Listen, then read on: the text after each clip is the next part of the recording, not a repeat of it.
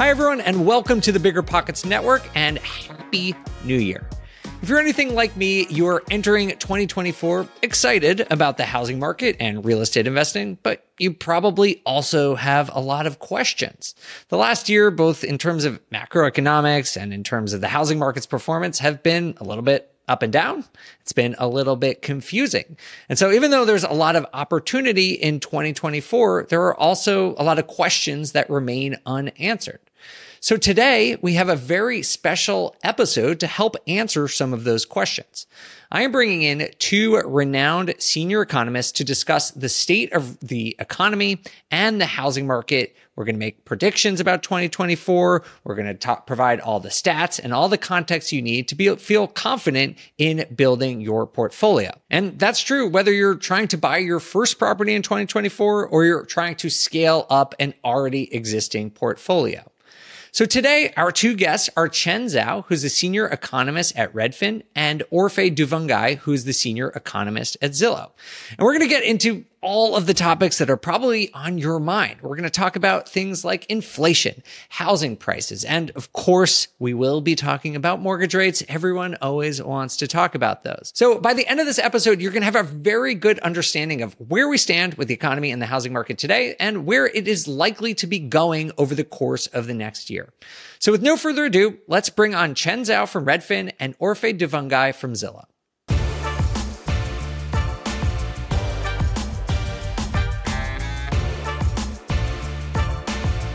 Chen Zhao and Orphe Divounguy, welcome to our first ever economics roundtable on the Bigger Pockets podcast. We're so excited to have both of you and your extensive industry expertise with us here today because there are a lot of questions that I have and I assume that our audience have as well about the 2024 macroeconomic climate as well as the housing market. Today in the show, we're going to start with the macroeconomic and then we'll get a little bit more specific down into the housing market, uh, things that everyone who listens to the show is probably interested in. But let's just start with the economy in the broadest sense. So, Chen, tell me, what do you think is going to be happening with GDP in the coming year? All signs point to a slightly slower um, economic growth. Um, and rounding out Q4 and into 2024. So, you know, GDP now has Q4 running about 1.2%. You know, the Fed is projecting that 2024, we're going to see GDP growth about 1.4%. This is all like kind of solid economic growth, but definitely slower than what we've seen, which was kind of the goal, right? What the Fed was trying to achieve. Um, that being said, um, there's, I think, still a good amount of uncertainty heading into 2024, right? The Fed is, you know, pivoting right now. Um, so especially after that December meeting, we really saw a Fed that was, you know, saying we're we probably, you know, peaked, and now we're trying, like, you know, looking the other, uh, looking to see what the path down looks like. Um, and the Fed, you know, you should always remember is kind of like driving this car, but doesn't have like total control of it. It's kind of like when you play a video game, you're like, is this steering wheel really working? I'm not really sure, you know? but, um, you know, the Fed um, controls short term rates really well, but the Fed has a lot less control over long term rates. And that's especially important if you're thinking about housing, like, um, you know, those of us here do. Um, and we saw that this um, past uh, fall when, you know, long term rates, you know, 10 year was up to 5%, mortgage rates shot up to 8%. The Fed didn't do anything different. Powell never came out and said anything. That just sort of happened. And that surprised the Fed right? And I think probably I would guess similarly that after the, the December Fed meeting, when Powell came out and gave a pretty dovish um, press conference, that he probably was always also a little bit surprised at the extent of the market reaction. Um, I'm not in Powell's head, but that's what I would um, guess, right? So all of this just to say that the Fed is still like, you know, the only game in town, but the Fed does not have perfect control over what is happening. And that makes it really hard to think about um, 2024. So even though we think that we're probably going to have fairly solid economic growth, we should be aware that there's a lot of risk. Chen, I totally agree. I mean, the, the way I like to think of this is I, I like to think of headwinds versus tailwinds, right? And so sitting down, when you think about your, your, your own forecast, sitting down and, and kind of highlighting what the headwinds are and what the tailwinds are, uh, and, and trying to estimate, come up with, you know, which ones will dominate the other, uh, you know, is how I kind of think about, uh, about what's going on. So we know, for example, that we have an election year coming up. We know that uh, most election years, especially when an election is uh, uh, very contested, right? Uh, and the country is somewhat polarized, right? Congress is polarized. Uh, then you have a ton more uh, policy uncertainty. And I always say, you know, when people are uncertain about the future, they sit on their wallets, right? They sit back, they wait, they pause, they don't go out and buy a new car, right? And so usually that's disinflationary. Uh, that could cause economic activity to to to slow, uh, and so that's going to be a headwind uh, for the U.S. economy uh, going into 2024. Yeah, even taking that one step further, Orphe, I think your framework is perfect. Um, you know, when there's so much uncertainty, like it's hard for consumers to plan what they're going to do. It's really hard for businesses to plan what they're going to do. That's right. Because um, they don't know um, when you're heading into that election year. You know, what are pol- who's going to win? You know, who, who's going to be in charge? Who's going to be making the rules? What are the, like the policies and regulations I'm going to be facing a year, two years, three years from now? And that makes it really hard for businesses to say like, well, I'm now I'm going to invest in X, Y, or Z. Um, and that does tend to be a little bit of a drag on the economy. We could add to this, right? Being a little bit more specific, we got the uh, Trump tax cuts uh, set to expire, right? Uh, you know, you, you probably not going to be a shift in terms of government spending uh, into the next year, but potentially, you know, more revenue coming from the tax cuts expiring, right? And so uh, maybe less borrowing, right? And that, of course, has an impact on yields and mortgage rates, right? We're going to get the details of what Chen and Orphe see in their forecast for the housing market a little later on, and we're going to get their pulse on the average US consumer right after the break. Buy low, sell high. Very easy to say, but not always so easy to do. For example, high interest rates are hurting the real estate market right now. Demand is dropping, and prices in a lot of markets are falling, even for many of the best assets. So it's no wonder the Fundrise flagship fund plans to go on a buying spree, expanding its billion dollar real estate portfolio over the next few months. You can add the Fundrise flagship fund to your portfolio in just minutes and with as little as $10 by visiting fundrise.com slash pockets. Fundrise.com slash pockets. Carefully consider the investment objectives, risks, charges, and expenses of the Fundrise flagship fund before investing. This and other information can be found in the fund's prospectus at fundrise.com slash flagship. This is a paid advertisement.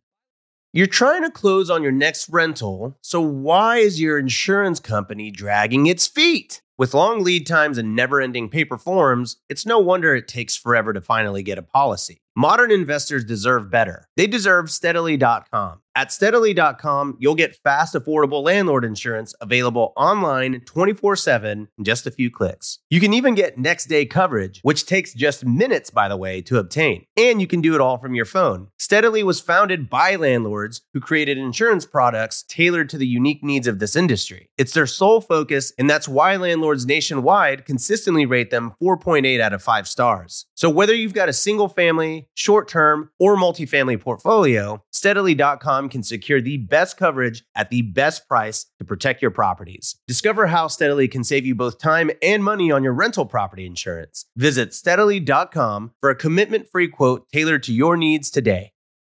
The dream of owning a vacation home can be daunting. From finding the best guests to the maintenance to organizing the cleaners after every guest day, with Vacasa, they make that dream into a reality.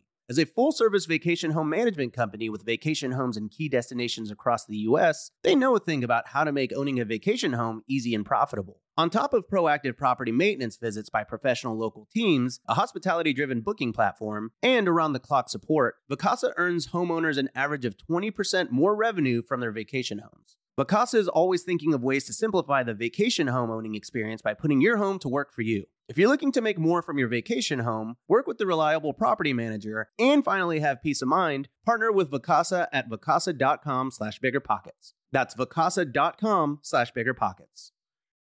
Welcome back, everyone. We are here with senior economists from Redfin and Zillow, Chen Zhao and Orphe Divounguy, talking about their predictions for 2024. You've talked about a little bit about headwinds, sort of the macroeconomic climate, the Fed.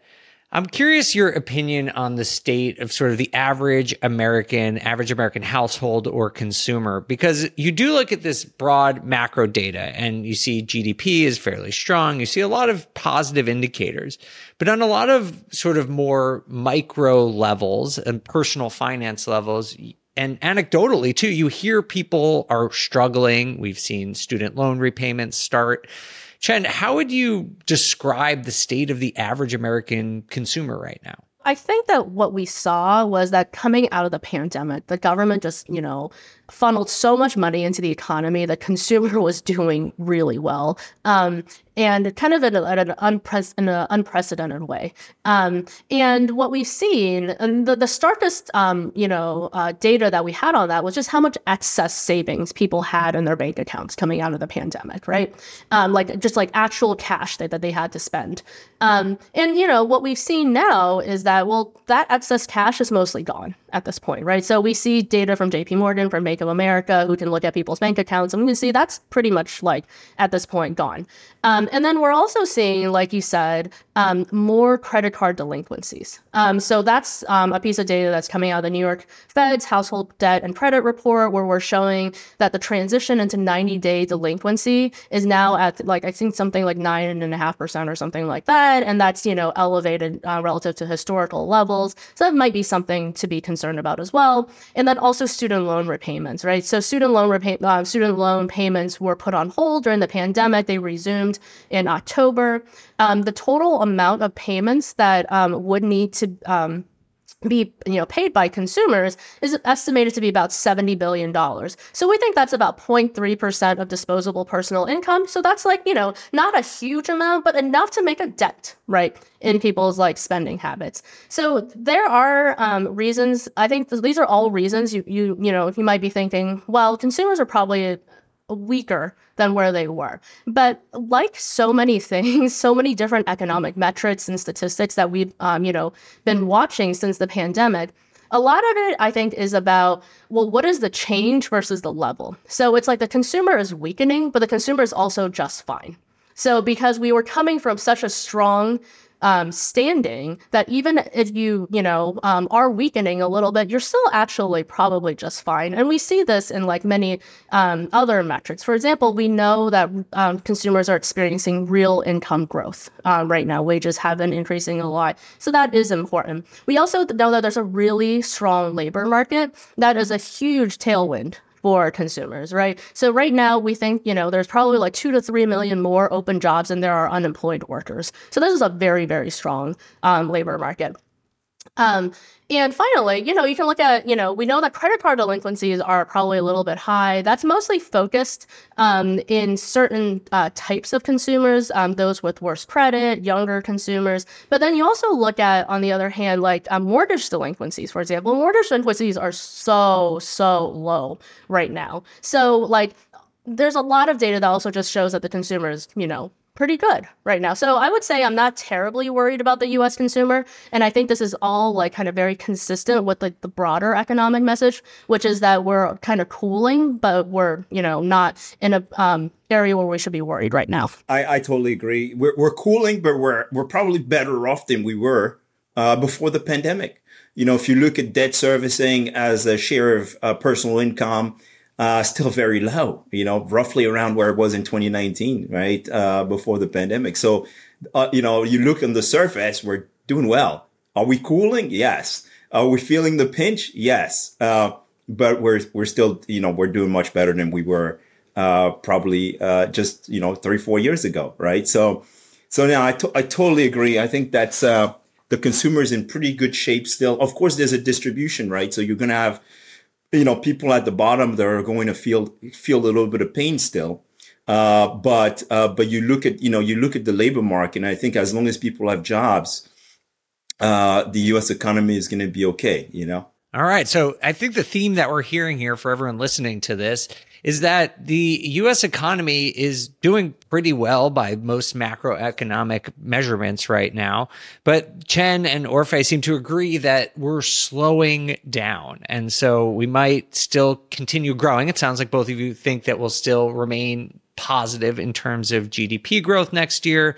And even though consumers might be in a worse position than they were this year or the previous year, that things are still decent in a historical context, both in terms of macroeconomic indicators and the, the, situation for, for consumers. So Dave, you know, it, it's it's even it's hard to to really say, right? If we're worse off than we were, right? Because if you think about, you know, Chen alluded to this, right? Wages adjusted for inflation have actually increased. Mm-hmm. They had been decreased. They decreased in 21 and decreased in 22 as inflation uh, rose to ni- roughly nine percent uh, mid midway through last year.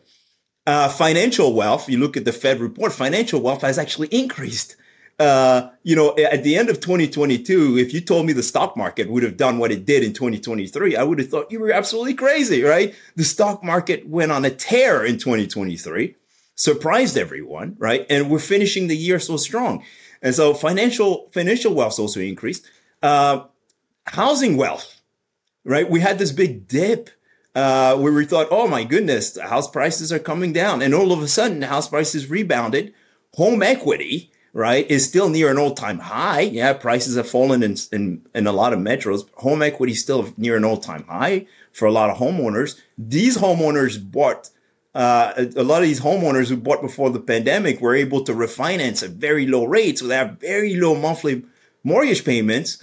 And so, it, and so, you know, I, I look at this and I say, hey, this consumer, this average consumer, the middle class might actually be doing really well right now. Yeah, you know, it's funny you say that, Orphe, because um, like I totally agree with all these statistics you're saying. You know, like all the metrics are great, and then it's like we have this problem where everyone seems to have bad vibes about the economy. Yes, right, and everyone is super negative. Totally, that's what I wanted to ask you. Yeah, yeah, that's so interesting. But so what? What is that, Chen? What do you what do you attribute that to? Like, it, and the macro data, classical measurements show that things are doing well, but it doesn't seem that people feel the economy is doing well. So where's the disconnect? Yeah, it's yeah, you're you're absolutely right. And it does feel like there is a disconnect, right? Because just like Orphe said, it's like, wow, your income is growing. You have so much housing wealth. You have like whatever your portfolio is, it's doing fantastic, you know, yada yada yada. And at the same time, the Fed is like, you know, taming inflation. So we don't really need to maybe we don't need to worry about that anymore. So why are you worried, right? I think that um, a lot of it, I think there's like two things I would say. One is that, you know, as economists, we always look at the median or the average. That's the most accessible thing to look at, right? And the distribution is just really wide. You're going to have pockets of people who just have a very different experience than the median or the average person, right? Um, and those people are real people, right? They're real voters and they're real people with real feelings. So that's, I think, a lot of it. Um, and then the second thing um, I would say is just that even though you know the Fed has you know seems like the Fed has gotten inflation tamed, you know, um, and inflation is now going to be much closer to two to three percent um, we have experienced a big price level jump. Yes. And it takes a long time for people to psychologically like acclimate to that. Like I was trying to, uh, not to call out the Rockettes or anything, but like I think it's a fantastic show. But like I was looking at tickets for the Rockettes and I was like, holy cow, that is really high. And I was like, wow, I guess if it's like, you know, this percent, this percent, then it's like, it does make sense that this, like what is, what the price level is, even if there's not going to be further inflation in the future. But um, for people, I think even though like maybe they've seen their, you know, paychecks increase, they're still experience that sticker shock when they're seeing the prices. And that's like a negative um, kind of, you know, sentiment sort of thing. So those are the two things that I would point to. And then on the kind of like pocket pockets of people who, you know, are not experiencing what the average or the median person is experiencing. Importantly for the housing market, I think we should think about like people who don't yet own a home. Yes. Right. So, you know, we're talking about housing wealth, all the people who refinance, you have a 2% mortgage rate, you have so much home equity, but what if I never bought a home to begin with, mm-hmm. right? Or like a lot of Americans don't own any stocks, so I don't care if the S and P 500 is doing great. That's right. That's not benefiting me at all. So I think that's where a lot of these kind of like bad vibes are coming from. I absolutely agree with Chen. I think this is. Uh, this is probably the price. You know, I get this all the time, and I'm very active on social media, and where you know you report on inflation coming down and people are like no this is not true right because the you know prices are higher uh, than they were uh, just a year ago right? Yeah, well, if, if if my parents are any indication of of your ideas here, you're absolutely right. I can't have a single conversation with either of them where they don't tell me the new price of every single thing that they've bought over the last couple of weeks. they just like can't fathom it. And I do think people also get confused between the idea of disinflation and deflation. Right. That disinflation is the slowing down of price of price gains, but there's not going to be, there's very unlikely going to be deflation where prices actually get lower. So those two things are are different concepts. But I think you're totally right, Chen, that it takes a really long time for people to really get used to it. It's I feel I look at all the data and I still look at and get sticker shock at a lot of the things I buy. Yeah, and not only do you like, are we not going to get deflation? You do not want deflation. Exactly. If you get deflation, like that means we are in really serious trouble because like it almost seems counterintuitive. People are like, well, don't I want prices to like de- decline so I have like you know increased real purchasing power? But you don't because in an economy like that, no one would ever buy anything. Like if you could like buy eggs like cheaper tomorrow, why would you buy eggs today? And that is a really like dangerous economic cycle to get into. So that's why we aim for that nice 2% inflation. And it also means the unemployment rate could soar, right? If you're not buying anything, right? Uh, businesses have no reasons to hire anyone, right? They might even lay off a lot of people. And so, you know, you, you end up losing your jobs. So we've talked about the broad macroeconomic economy and what's going on and what you both think is likely to happen in the next year. But I'd like to shift the conversation more to the housing market because our audience here, most of them are active or aspiring real estate investors. And the million dollar question for a lot of people is, is it a good time to buy real estate? And I know there's a lot of factors that go into that. But Chen, I'm just curious, can you you give us at the highest level your outlook for the housing market next year? So I think um, I would say our top line is that the housing market in 2024, we see an improved picture for buyers better circumstances for buyers. Most important reason for that is because we see affordability um, improving a little bit next year. So we do think that rates will be coming down. You know, we're seeing um, after the the December Fed meeting already that the Fed is pivoting. You know, we're talking about rate cuts in 2024. There's obviously an open question of how many, when are they going to come, but it really seems like rates are going to be on a downward path. Like it's uh, we're not headed to like the 3%, you know, pandemic era rates, but we're heading to like kind of lower territory. So that's going to be fairly significant for buyers and for sellers as well. Um, and then the second thing is we do see prices softening um, in 2024. So, um, you know, prices softening is kind of like can be a little bit of a nuanced topic because, you know, so generally we're talking about nominal prices, right? So that means like not taking into account inflation. So, like 0% price growth is, um, you know, for example, actually prices, the uh, declining in a real sense because inflation is higher than 0%. Um, so we really see prices kind of like either being like kind of flat in the 0% or falling maybe 1% um, range. So that is um, improved affordability for buyers compared to what they're seeing in terms of increases in their paychecks um, for, for both rates and prices. Um, and then in addition to that, um, we see a, more inventory coming online. And that's, you know, part of the reason why we see prices softening is because I think, you know, in our Redfin data, we're seeing that um, customers who are contacting Redfin to have consults about listing their home, we're seeing double digit growth year over oh, year. Oh, wow. And that um, in the latest weeks.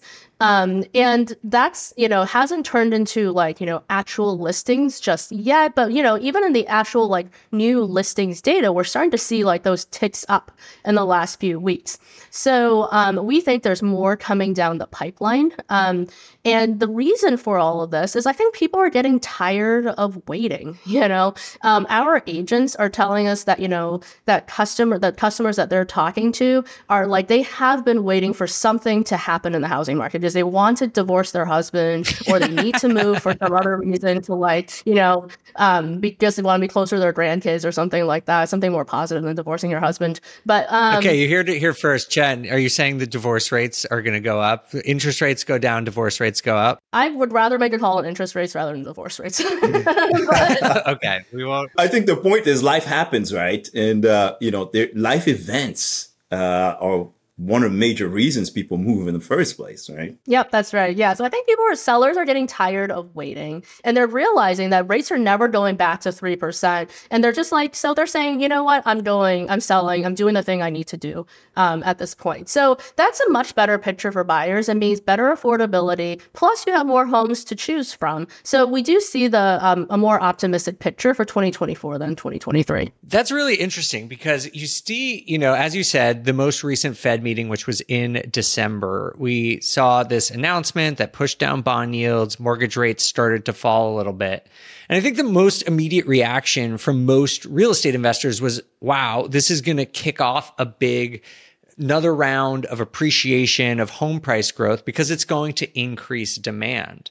But I just want to make sure everyone here understands what Chen is saying is that demand may go up, but if supply also goes up at the same time, prices could stay relatively flat. And perhaps we could see softening prices, but we might also see an increase in total transaction volume, which would probably be very welcome news to any agents or mortgage uh, lenders here who are listening to this.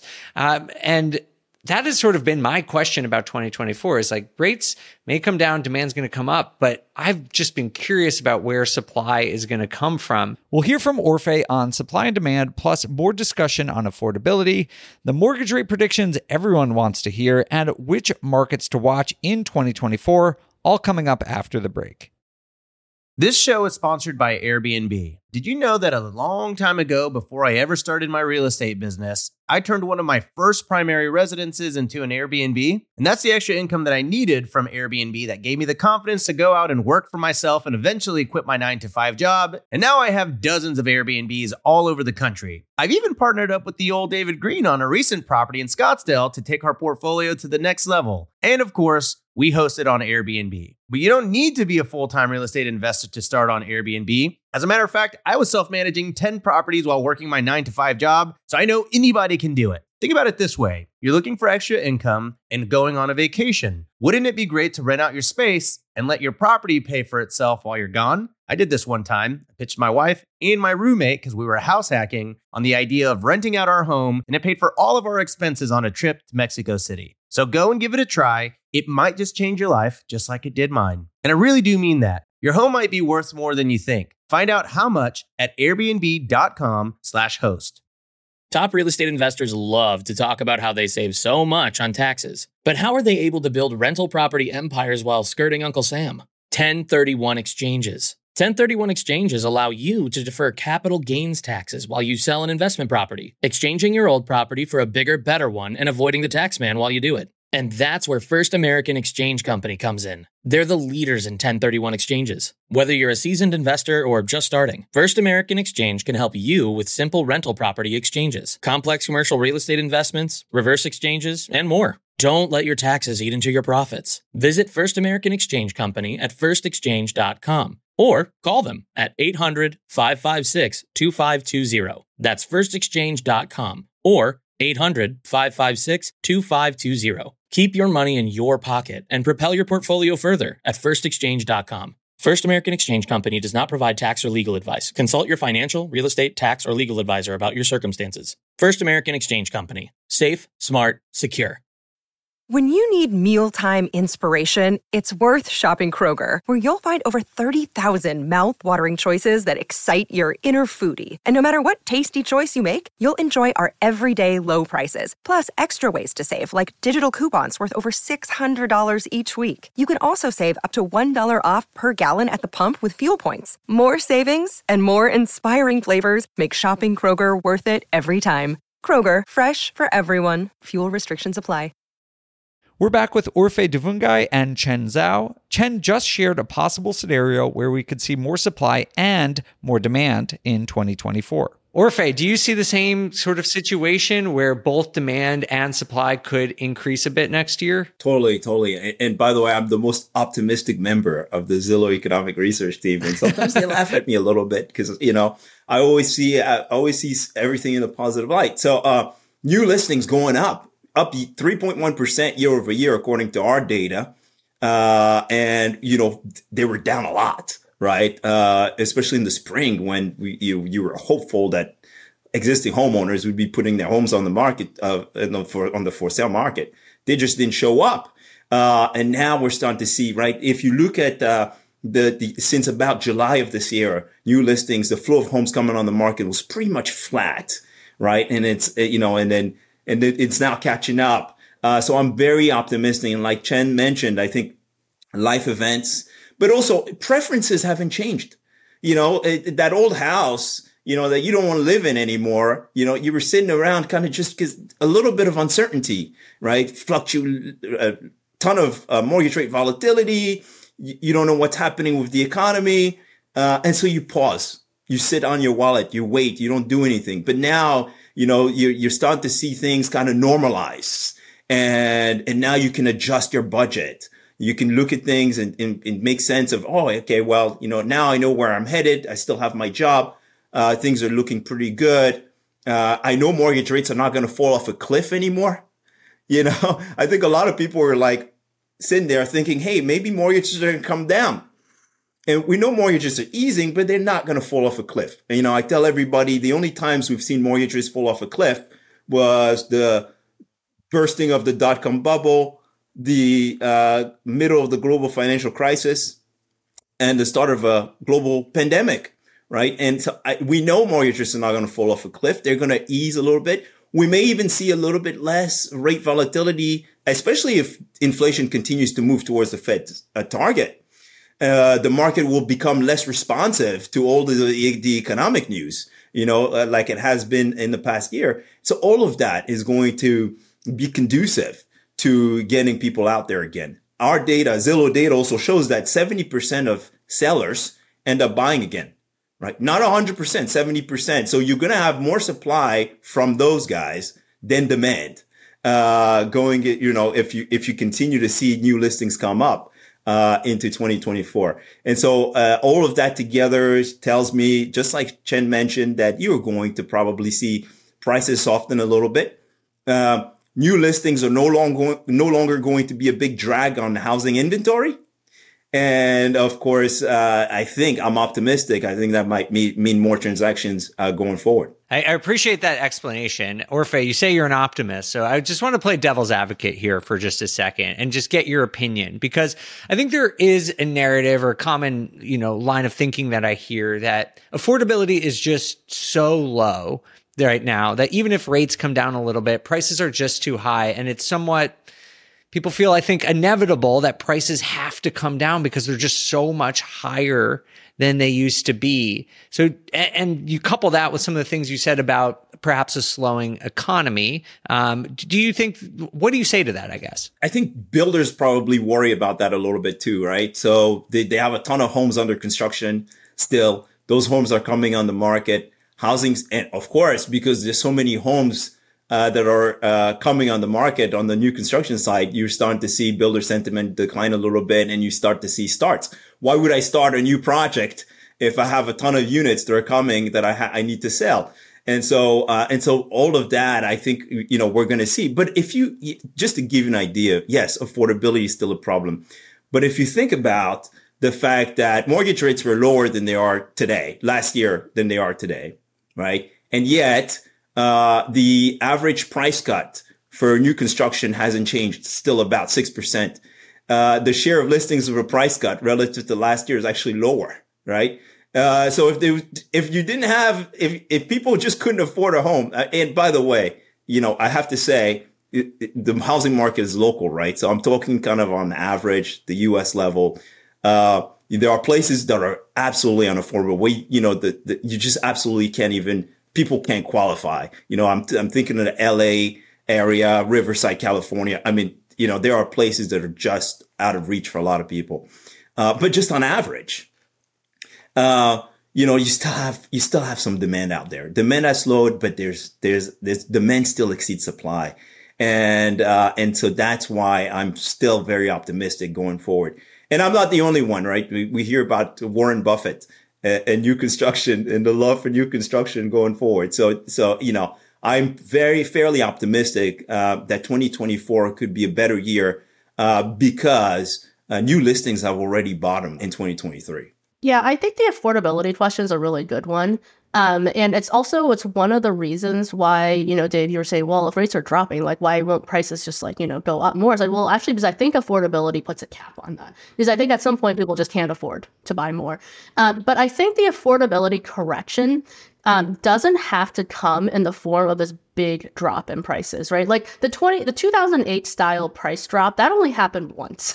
and there's a reason it only happened once in a very unique under very unique circumstances, right? So I think if um, you can also see affordability improve in the form of like a multi-year span of time where you see prices only like are being like flat or up 1% or down 1% or something like that where prices are just increasing less than inflation, but just a little bit less than inflation. And that is um, um, an improvement in affordability, right? Um, and also, we do expect rates to come down as well. So, like a lot of the affordability issue um, in the last year has been a rates issue and not necessarily a price um, issue. I want to make sure everyone understands what affordability means in terms of the housing market. It's basically how easily the average American can afford the average price home, or as Orphe accurately pointed out, this is also local. How how easily someone in a particular market can afford that uh, particular uh, a home in that market.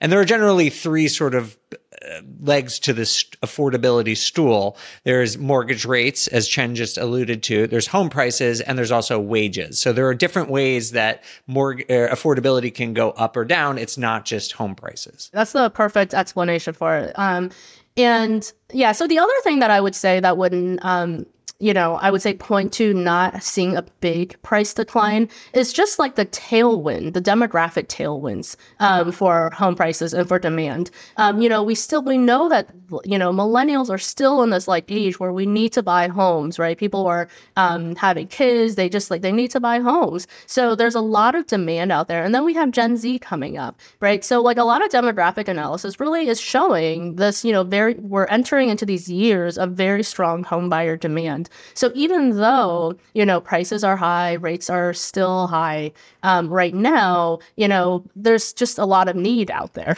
And Chen, you're absolutely spot on.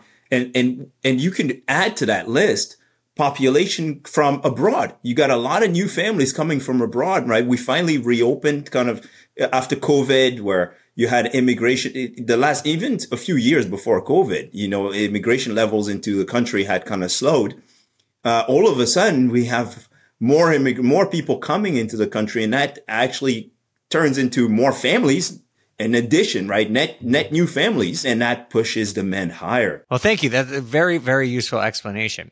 Since we're talking about affordability, I'm sorry to do this to you both, but I have to try and get a prediction from each of you on on mortgage rates. I'll let you. You can have a range, but Orphe, what do you think? Do you think where do you think mortgage rates will be a year from now in December of 2024? If you had to guess, very very difficult to to to predict, uh, and you can see it. I mean, in the market reaction that we got, the the the, the market was pricing in four rate cuts. Uh, the Fed hinted at three, and yet yields continue to fall.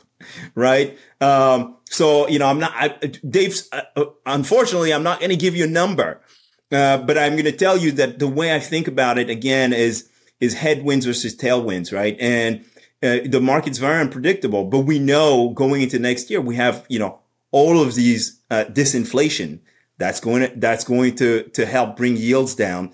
Uh, th- then you have the mortgage rate spread, right? Which you know is kind of depends on uncertainty, right? And that's likely if we're if we see less volatility going forward, that's probably going to in the markets. That's probably going to shrink as well. Uh, at the same time, I mentioned earlier that we're going to have a lot of policy uncertainty ahead of the election, right? In the summer of next, in the summer of 24, uh, in the few months before election, in the election, that's going to be a drag on economic activity as well. Uh, and that's going to be disinflationary. And so, uh, so again, I, I expect yields to continue to ease, to continue to move lower. Uh, I don't expect them to fall off a cliff, especially if we can, uh, if the Fed can stick the landing, uh, essentially, and we can avoid uh, a, a, recession in 2024. All right, Chen, can I get a number out of you? I understand the hesitation to give a number, right? It's hard. Um, there's so much uncertainty these days. I would guess that the number starts with a six in December 2024. Um, in our Redfin predictions, we um, guessed, I'd say, I think something like six and a half by the end of 2024. We published that before the December Fed meeting where Powell really started to um, show a pivot.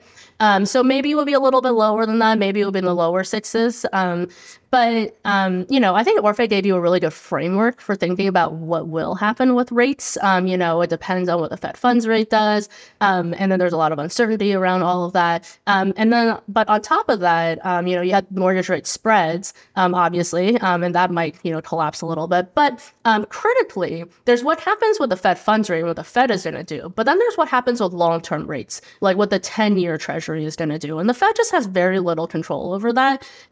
so that can go, that could stay the same, go up, or go down as the Fed is cutting. Um, it's a little bit uncertain depending on what else the Fed is saying and what other economic circumstances there are, and you know what else investors are worried about. So this this past summer, investors became very worried about um, you know government debt levels, like tax revenues, you know, kind of the long term sustainability of our spending and how much Treasury supply there was, and so yields really shot up and rates really shot up, and that really had nothing to do, like, had very little to do with inflation, right? Um, so that's what makes it really hard to guess. But I think if I were kind of, you know, someone who was looking to buy um, a home in the near future, I would guess that in 2024, you're going to round out the year with numbers that, you know, around like a number that starts with a six, probably maybe in the low sixes. And then also, Chen, you you you alluded to all these factors, and then there's also like that that that uh, the, the global economy, right? Uh, from abroad, investors abroad are looking to are looking to U.S. assets. Uh, you know, when when you have conflict abroad, you have geopolitical tensions. You know that could uh, you know mean more investors uh, come in to absorb all, all of that treasury supply, right? And so and so those are all factors to keep track of, uh, which is why it, you know the, the job of forecasting yields um, is very, very difficult. Yeah, that, that's a great point. I want to just sort of reiterate and make sure everyone listening understands this. The Fed does not control mortgage rates. They control the federal funds rate, which of course has an impact on on bond yields and on on businesses and all these other different complicated things that impact mortgage rates. But just because the Fed says that they might cut rates three times next year, I don't think we should all be taking a victory lap. I think it's encouraging, um, but you know there's still likely to be some volatility in rates, at least in the short term, while we see where bond yields start to head.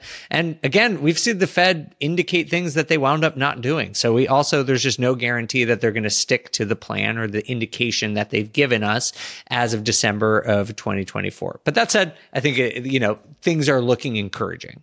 I want to turn to risk because you know most of the people who listen to this podcast are investing. They're not, you know, buying a home to to live in for 5 to 10 years. And so I'm curious, although you've shared some of your feelings about the housing market and where it might be going, I'm curious, Chen, do you have any thoughts on what risks might exist for real estate investors heading into the next year? I think the risks are going to be regional. Um, so I think that overall, as we have been discussing, um, it's if you're a real estate investor, I really don't see, you know, prices coming down a ton. However, I do think there could be certain markets where you do see some significant price declines. We're already seeing some pretty significant price declines in places in Texas, for example. So I think Austin in our data is down close to like double digits year over year on median sale price. Um, so a lot of these places that actually where it was a lot easier to build um, additional supply, um, which was great in the pandemic when people were really trying to move there. It was easier to build that supply to meet the demand, and prices were going up a lot. Um, we're now probably seeing that they're, um, you know, that the opposite, where there's, you know, less demand. So, like, there's more risk for prices coming down in some of those markets. So, there's um, a lot of these might be Sunbelt areas, um, like Austin, for example. So, that's where um, I would probably be a little bit more cautious. And, but I would feel a little bit safer in the more affordable places, places where prices are lower. So, we see that Um, you know, in upstate New York or in the Midwest, where um, prices are below the national median, those places are some of the tightest markets that we're, we're seeing, where um, homes are going the fastest. I think in Rochester, we were seeing the homes were going off the market in eight days, you know, on average. And that's because these places are just very affordable. And in a time where affordability is really strained, they're very attractive. Makes sense. I love the Rochester shout out. I went to college there.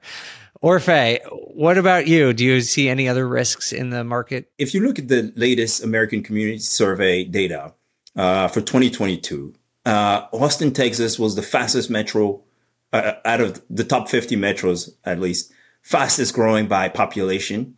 Uh, and, and the housing stock there just exploded at the same time. And the housing stock grew faster than even the fastest population growth. And so now you end up in a situation where you have uh, all these homes.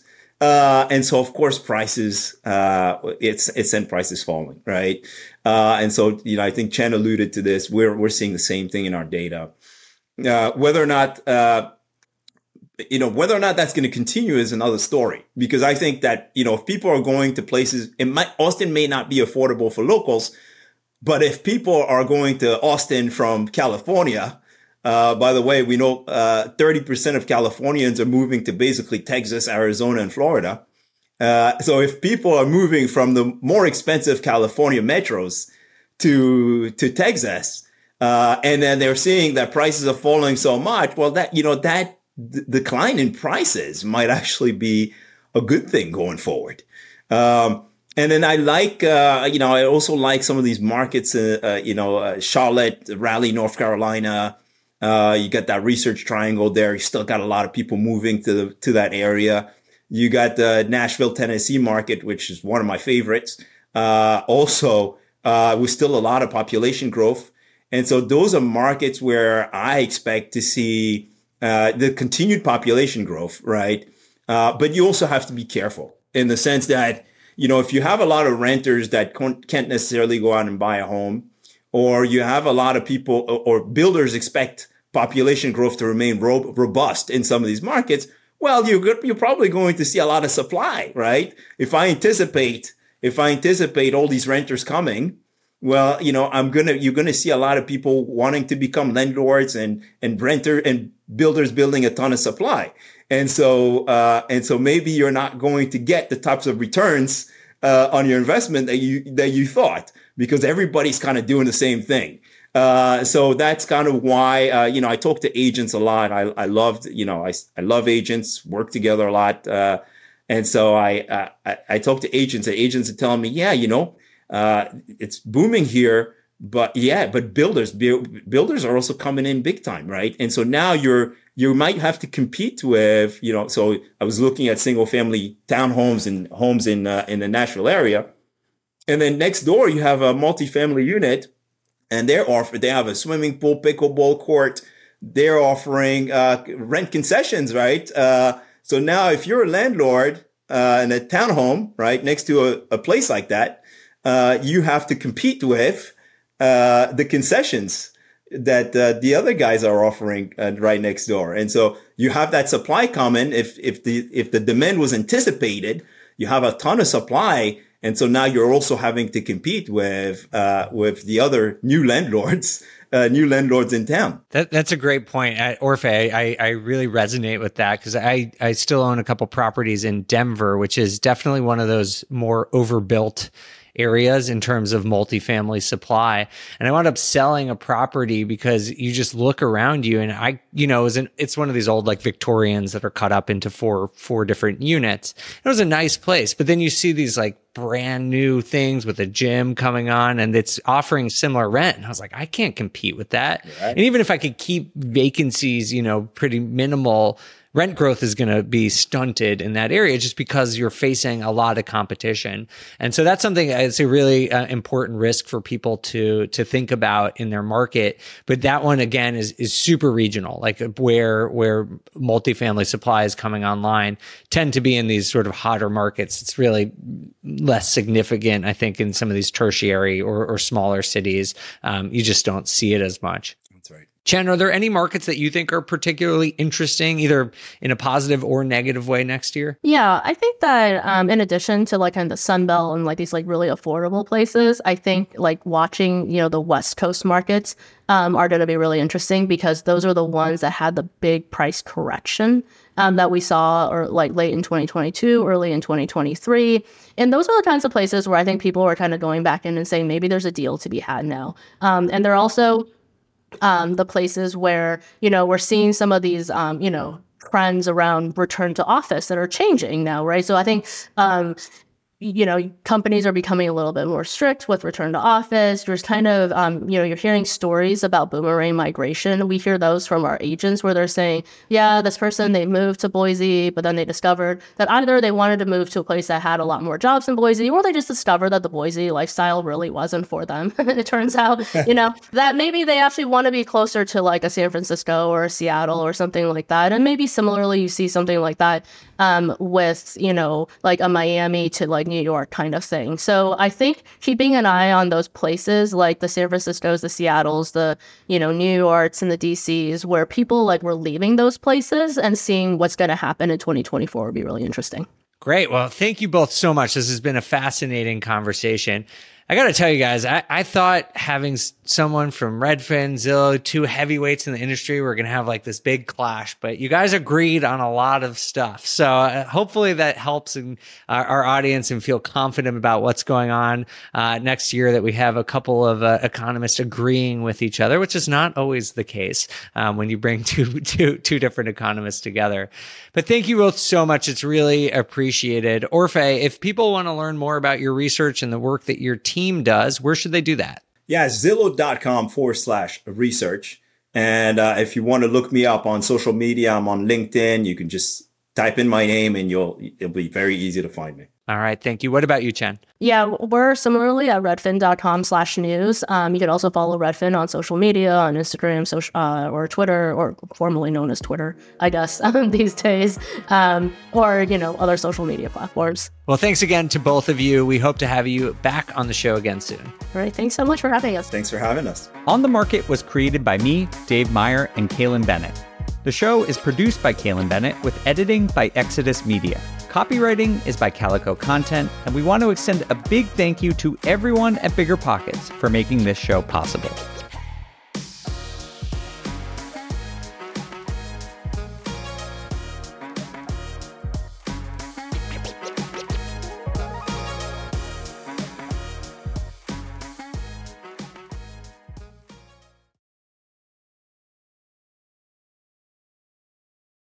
The housing market is changing, and finding your way right now can be a bit tricky. There are rate shifts, there are confusing headlines, but at the end of the day, your goal hasn't changed. You probably still want financial freedom as much as ever. Well, the good thing is that experienced investors know it's not about trying to time the market, it's about the amount of time you have in the market. And if you're ready to get into real estate investing game, you can still do that. Or you can take your game to the next level by finding an investor-friendly agent. With BiggerPockets Agent Finder, you can find the right agent in just a few minutes. You head over to biggerpockets.com slash deals, enter in some details about what you want, where you want to buy, and boom, you instantly get matched with an investor-friendly agent who fits the bill. These local market experts can help you navigate the neighborhoods, analyze the numbers, and take action with confidence once and for all. This free resource is only available at biggerpockets.com slash deals. Get an agent, get the deal, and get closer to financial freedom at biggerpockets.com slash deals. That's biggerpockets.com slash deals to find your investor-friendly agent today. The content of this podcast is for informational purposes only. Past performance is not indicative of future results, and all hosts and participant opinions are their own. Investments in any asset, real estate included, involves risk. Use your best judgment and consult with qualified advisors before investing. Only risk capital you can afford to lose. BiggerPockets LLC disclaims all liability for direct, indirect, consequential, or other damages arising from reliance upon information presented in this podcast.